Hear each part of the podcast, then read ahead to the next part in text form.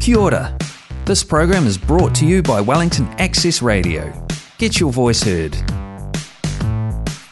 අයිබෝවන් සුභ සන්ධ්‍යාවකවා ඔබ සැමට අදත් මේ සුන්දර ඉරිදා සැඳෑවේදී ලක්හඬ සහෘද අඩබෑ සමගින් ඔබ හා සම්බන්ධවීමට ලැබීම භාග්‍යයක්.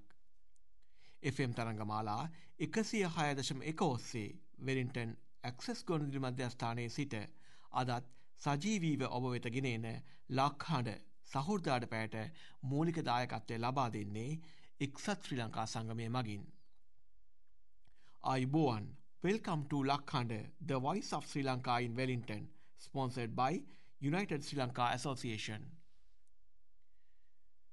ඉතින් අද දෙසැම්බර් මාසේ පස්වනි පස්සනි ඉරිදා දවසි තමයි අපි ඔබ හමුවන්නේ. දෙදස් විසි එක අවුරුදෙත් අන්තිම මාසයට අපි එළඹිලා. ඉතින් තවටික දවසක් තියෙනවා දෙදස් විසි දෙක අලුත් අවුරුද්ධ ලබන්නට ඇතරම කියරන දවස් විසි විසි පහක් තියෙනවා ඒත් එක්කම අපිට නත්තල් උත්සවයක් එනවත් තවත් දවස් විස්සකින්.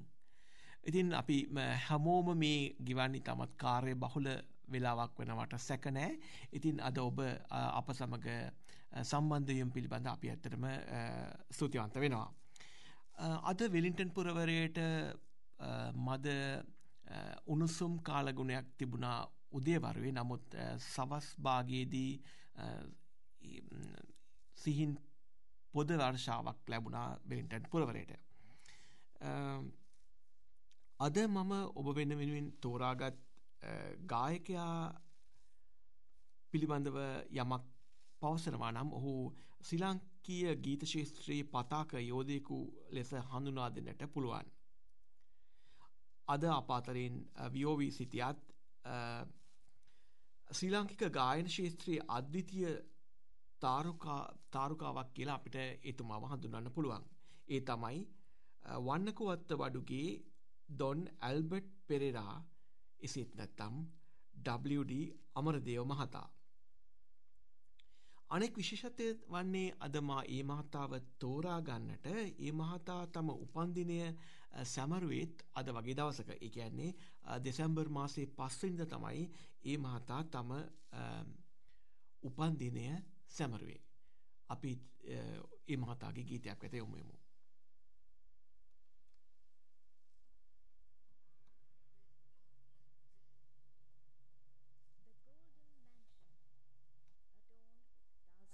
Tonal glory is offered with affection to the Sri Lankan connoisseur who are on the threshold of the new millennium.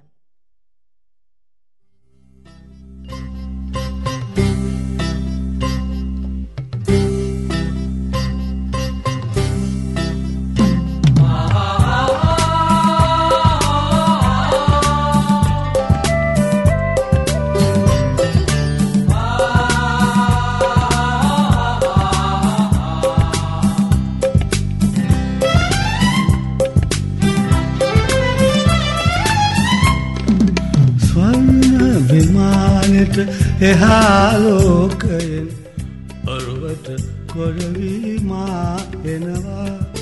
ස්වල්න වල්නරන් එලිය දකින්නට රල රැලි මතනවිලා එනවා. ස්වල්න විමානට එහාලෝකයෙන් රැල්ලේ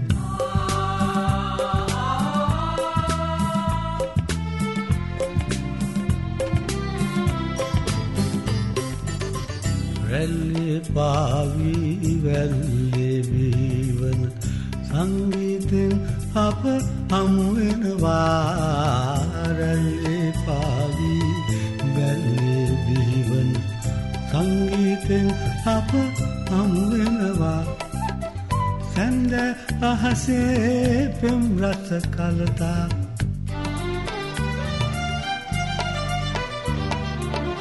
සැන්ද අහසේ පෙම් රස කලතා. සාගර ජලකඳ නැලැවෙනවා ස්වල්න විමානට එහාලෝකයෙන්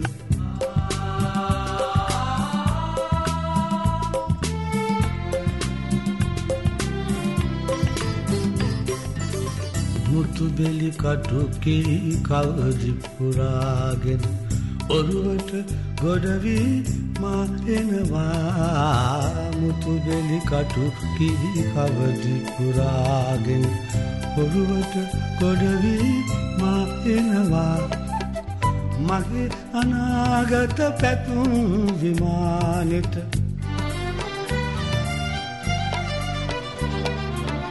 මගේ අනාගත පැතුම් විමානෙට සෙනෙහස පොදිනගෙන එනවා.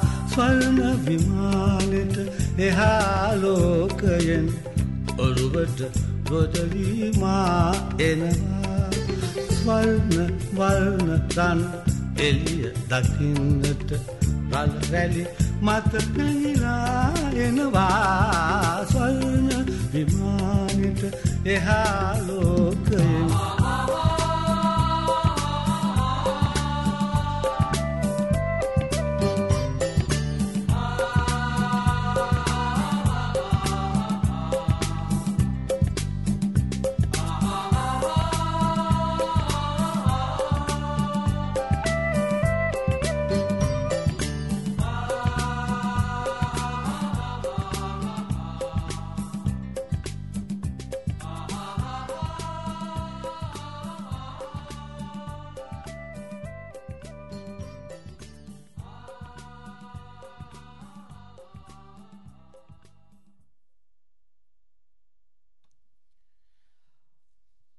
පසුගිය සතියේදී පැවැත්වනා එක්සත් ශ්‍රී ලංකා සංගමය මගින් සංවිධානය කළ ක්‍රිස්මස් පාටි නත්තල් උත්සවය. ඉතින් එය සරප්‍රකාරයෙන් සාර්ථක කර ගැනීමට සහයෝගිය දුන් ඔබ සැමට එක්සත් ශ්‍රී ලංකා සංගමය වෙනුවෙන් ඔබට ස්තුතිවන්ත වෙනවා. එදදා සම්සය විසි හතේ දෙසැම්බර් මස පස්සනිදා උපතලද WD අමරදයෝ මහතා හෙළේ මහා ගාන්ධර්යාවශයෙන් හැඳින්වෙනවා. මොරටු විද්‍යාලයෙන් අධ්‍යාපනය ආරම්භ කළ ඒ මහතා ඉදසම්සිය හතලිස් පහේදී ශ්‍රී ලංකා ගුවනදිරයට සම්බන්ධ වෙනවා. ඉදසම්සය හැට දෙකේදී විවාහදිවියට එළමෙන ඒ මහතා ශ්‍රීලංකික ගීත ශේෂත්‍රයට ගීත සිය ගණනකට වැඩියෙන් දායාද කරමින් කළ කරලා තිබෙනවා. අපි නවතත් ගීතයක් වෙත යොමුයමු.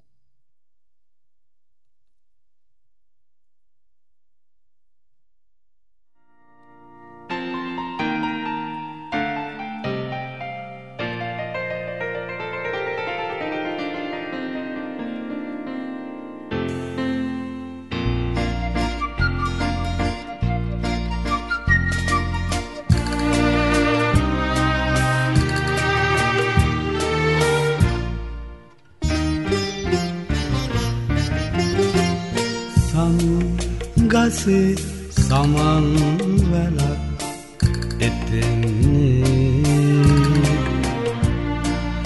නන් වනේ සිහිල් සුවය සොයන්නේ.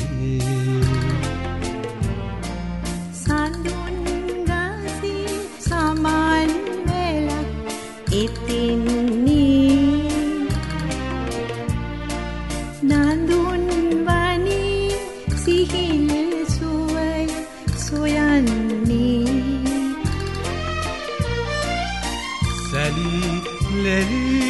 ලෙලී දෙගොඩ තලා.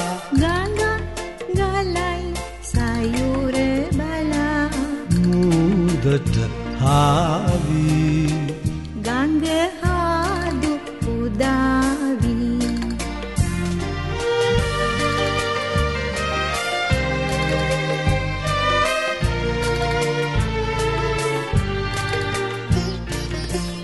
මී අමදලු සිලිසිලිගා නටන්නේ. කාටද මේ කාටද අත වනන්නේ? මී අමදලු සිලිසිලිගා නටන්නේ. කාටද මේ කාටද අත වනන්නේ මල්වත කරවන බමරිඳු බමන්නේ මදුරස දෙනිලාද මෙසේ රඟන්නේ පිල් විදහාරන මයුරා ඒ දුටු මයුරී බලයි සතුටින් නිතිවී සනුන් ගසේ සමන්වලක් එතෙන්නේ. නනුන්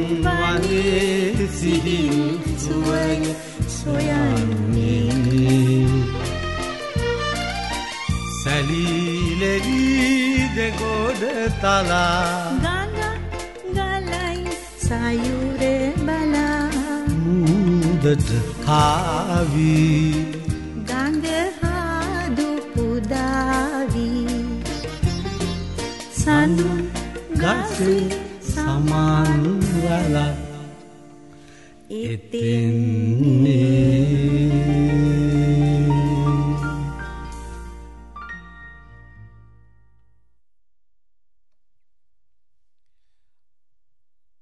ලංකාවේ දෙසැම්බර් මාසේ තම අ, උපන්දිනය සමරණ අ, ප්‍රසිද්ධ පුද්ගලයන් පිළිබඳව දැනුම ඔබ සමඟ අ, බෙදාගනට මා අ, තීරණය කරා.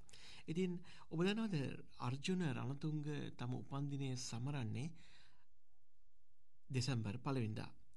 කැප්ටන් කූල් යන අර- අන්වර්ථ නාමයෙන් හඳුනන අර්ජුන රන්තුන්ග ඉදසම්සේ අනුහයි ලංකාවට අම්, ක්‍රිකට් වර්ල් කප් එක ගේන්න ඒ තරගේ නියමුව වුණා.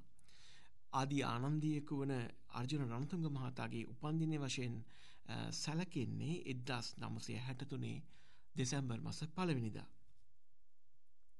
ඒවගේම අ, චිත්‍රපට ශේෂත්‍රයට සම්බන්ධ අ, සබීතා පෙරරා කියන නිලිය අ, ඇයගේ උපන්දිනය ඇය සමරන්නෙත් දෙසැම්බර් මාසේ පලවිනිදා. ඇගේ උපන්දිනය වශයෙන් සඳහන් වෙන්නේ එද්දා සමසය හැට දෙකේ දෙසැම්බර් මාසේ පලවිනිදා. ඒවගේම තවත් අ, චිත්‍රපට ශේෂත්‍රයට සම්බන්ධ පුද්ගලයෙක්ව අ, මට හමුවනා ඔහු තමයි අසෝක හඳගම ෆිල්ම් ප්‍රඩියස කෙනෙක් අ, ඔහු උපන්දිනය සමරන්නෙත් දෙසැම්බර් මාසේ පලවෙනිදා. ඕගේ උපන්දින වශයෙන් සඳහන් වෙන්නේ එදදාස් නමසය හැට දෙකේ දෙසැම්බර් මාසේ පලවෙනිදා. ඒවගේම ජන සන්නිවේදනය අ, ජනමාධ්‍ය ප්‍ර- සහ ප්‍රවීණ ජනමාධ්‍යවේදියකු වන අ, එඩ්වින් ආර්යදාස මහතාගේ උපන්දිනය එතුමා සැමරුවේ අ, දෙසැම්බර් මාසෙ තුන්ගනිදා. එතුමාගේ උපන්දිනය වශයෙන් අ, සැලකෙන්නේ එදදා සම්සේ විසි දෙකේ දෙසැම්බර් මාසේ තුන්වනිදා. ඒ වගේම අ, චිත්‍රපට ශේෂත්‍රයට සම්බන්ධ තවත් අ, නිලියක්ව මට හමුවනා සංගීතා වීරරත්න අ, ඇයගේ උපන්දිනය ඇය සමරන්නෙත් දෙසැම්බර් මාසේ දහත් තුන්වනිදා. ඇගේ උපන්දින ලෙසින් ස- සඳහන් වන්නේ එද්දා සම්සේ හැත්ත තුනේ දෙසැම්බර් මාසේ දහත් තුන්වනිදා. අපි මල් මල් ක්‍රඩා ශේත්‍රය පිළිබඳව අ, මතක් කළෝතින් ශ්‍රී ලංකාවට මල් ක්‍රඩා ශේත්‍රයේ ජයග්‍රහණ රැසක් ලබාදුන් සුසන්තිකා ජයසිංහ තම උපන්දිනය සමරන්නෙත් දෙසැම්බර් මාසේ පහලොස්වනිදා. සුසන්තිකාගේ උපන්දින ලෙසින් සැලකෙනේ දසම්සේ හැත්ත පහේ දෙසැම්බර් මාසේ පහලොස්වනිදා. ඒවගේම සරත් ෆොන්සේකා මහතා තිස් වසරක කුරිරු යුද්ධය නිමා කරමින් අ, ඒකිය ශ්‍රී ලංකාවක් බිහිකිරීමට යුදමය නායකත්වය ලබාදුන් ඒ සරත් අ, ෆොන්සේකා මහතාගේ උපන්දිනය යෙදී තිබෙනේ දෙසැම්බර් මාසේ දහ අටවැනිදට. ඒ මහතාගේ උපන්දින ලෙසින් සැලකෙන්නේ එදදා සම්සය පණහේ දෙසැම්බර් මාසේ දහ අටවැනිදා. අපි නැවතත් ගීතයක් වෙත යොමුයමු.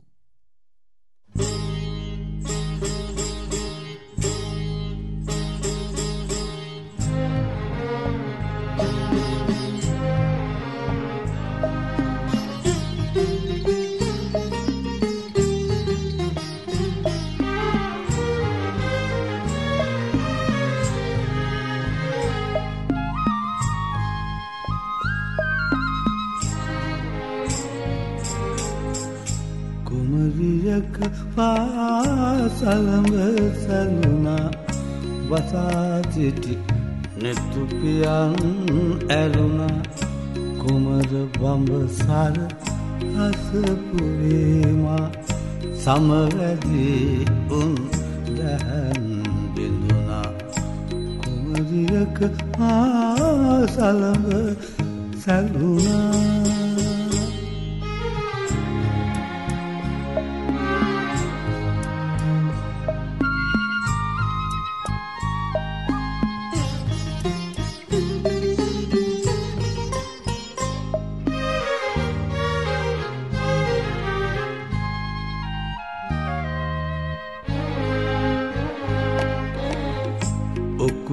ලැමහස මලවි කරලිය මුවා කළ හැගේ තුහුල් සලුතිර විවර කෙරුවා මනස් සලෙනුම් උමතු දෙනුවන් රැහැන් ඇද මා අභියස නැවුණු තුසිතය සුරන් නැලවූ සුයාමය කොමදියක පාසලම සැලුනා.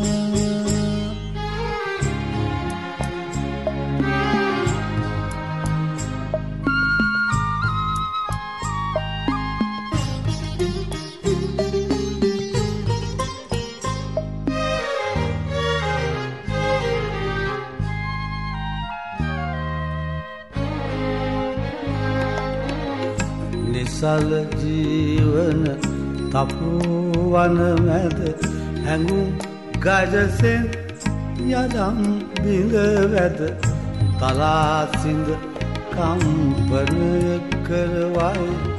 ලපලු තුරුවැල් කැකුළු මල් පෙති මා හඬවයි. බිඳුණු තුසිතය සුරන් නැලවූ කොමදියක පාසලඟ සැලුණා වසා සිටි නෙතුපියන් ඇරුණා. කුමර බඹ සරද අසපුවේමා සමවැදී උන් තැහැන් බිඳුනා කුමරිජක පාසලඟ සැලුණා.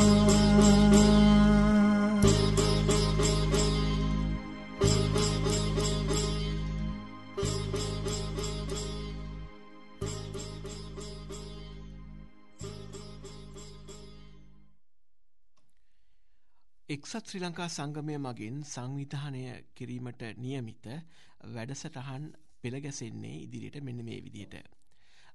එක්සත් ශ්‍රී ලංකා සංගමය මගින් සංවිධානය කරන සය සාමාජික ක්‍රිකට් ක්‍රීඩා උලෙල දෙදස් විසි දෙක අවුරුද්දේ ජනවාරි මාසයේදී පැවැත්වීමට නියමිතයි. වැඩි විස්තර මා ඉදිරි වැඩසරන් වලදී ඔබ වෙත ගෙනෙන්නම්. ඒ වගේම නිදහස් දිනය හා සංස්කෘතික උලෙල මේ සම්බන්ධයෙන් අප අවස්ථා කිහිපයකදිම කතා කරා එක්ස ශ්‍රී ලංකා සංගමය මගින් පවත්වන්නට යෙදෙන නිදහස් දිනය සහ සංස්කෘතික උලෙල එක්ව සංවිධානය කරන එම උත්සවය පෙබරවාරි මස දොළස්වනිදා පැවැත්වීමට සංවිධායක මණ්ඩලය කටයුතු සූදානම් කරමින් පවතිනවා. ඉතින් එම දිනය වෙන්කර තබාගන්න මෙන්ම ඔබගේ නිලා සිටිනා මොකද මෙම සුවිශේෂී අවස්ථාව ඔබගේ දූදරුවන්ට ඉතාමත් අග අනගී අවස්ථාවක් වේවී ගොඩක්ම ශ්‍රී ලාංකික අපිට අනන්‍ය වූ ගොඩක්ම දේවල් දැනගන්න ඒ වගේම අපේ සංස්කෘතිකංග දැනගන්න මේ අවස්ථාව කදිම අවස්ථාවක් වනවට සැකනෑ. අපි නැවතත් ගීතයක් වෙත යොමුයමු.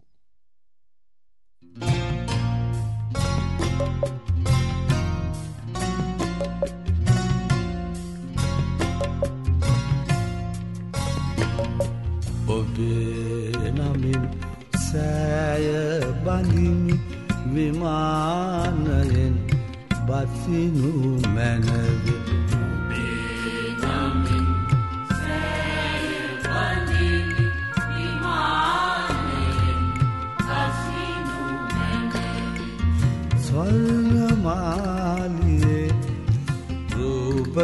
රූපර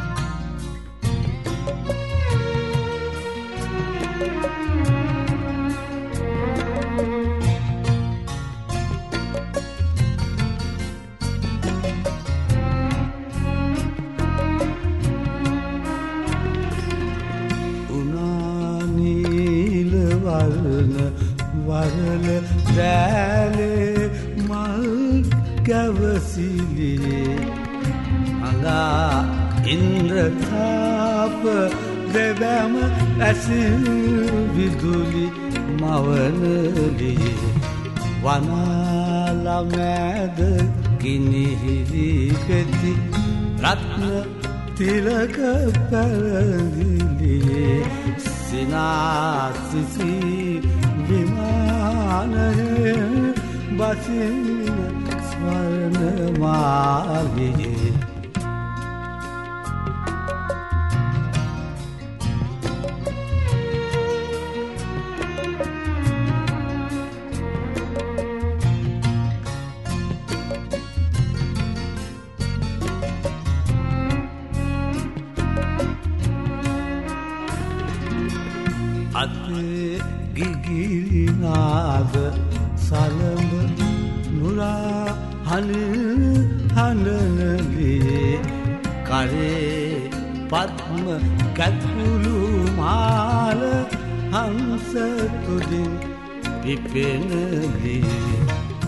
කනේතෝඩුමිනි ගනරන් මූන ඔපය කරනලියේ පමානොවී විමානය බසින්න ස්වර්ණමාලියේ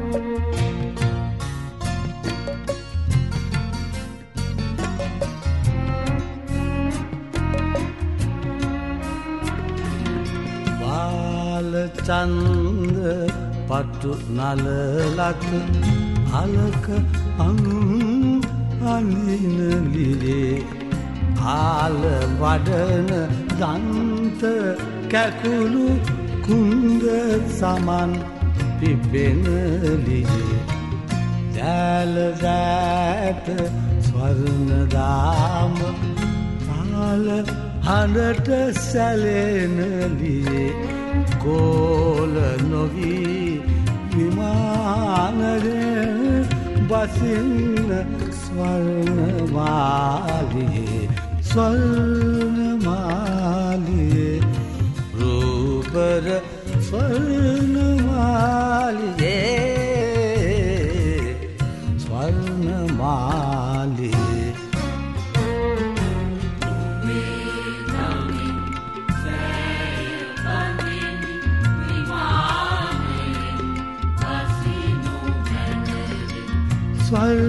ස්වර්ණමාලියේ රූපර ස්වර්ණමාලියේ.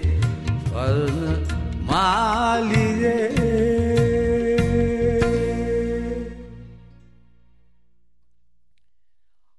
අදත් අ, ලක්හන සහෘදඩ පෑට වෙන්නනු කාලය ක්‍රමයෙන් ගෙවීගෙන යනවා. අ, නැවතත් දෙසතියකින් හමුවන බලාපොරොත්තුවෙන් අදට මා ඔබෙන් සමුගන්නවා. අප සමග අ, එක්කුණු ඔබ සැමට සුභරාත්‍රයක් වේවා.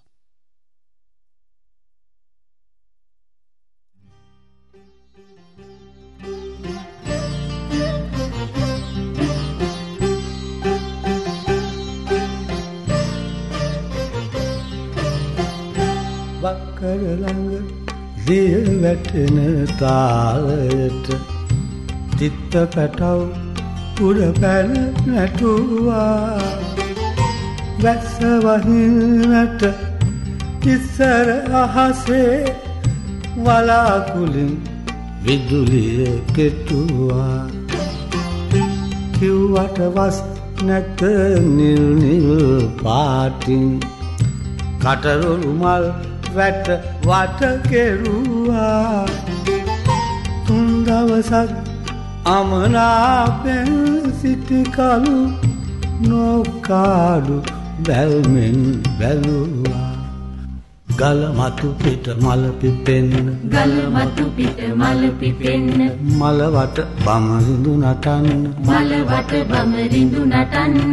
වැහි වැහැලා ගඟ පිරෙන්න. වැහි වැහැලා ගඟ පිරෙන්න. ගඟ උතුරා හිත පිරෙන්න. ගඟ උතුරා හිත පිරෙන්න. ගල මතු පිට මල පිපෙන්න. මලවට බමරිඳු නටන්න. වැහි වැහැලා ගඟ පිරෙන්න. ගඟ උතුරා හිත පිරෙන්න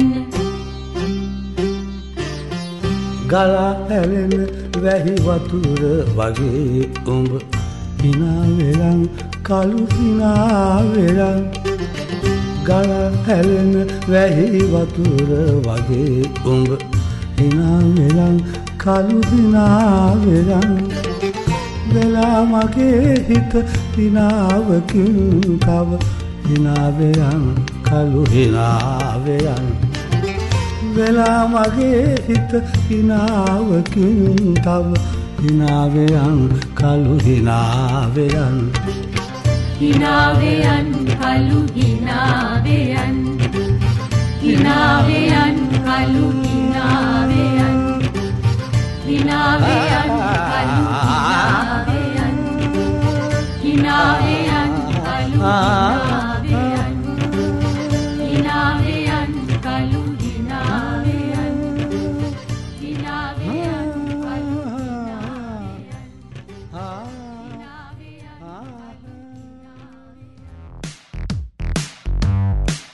That program was brought to you by Wellington Access Radio. Get your voice heard. Thanks New Zealand On Air for funding accessmedia.nz.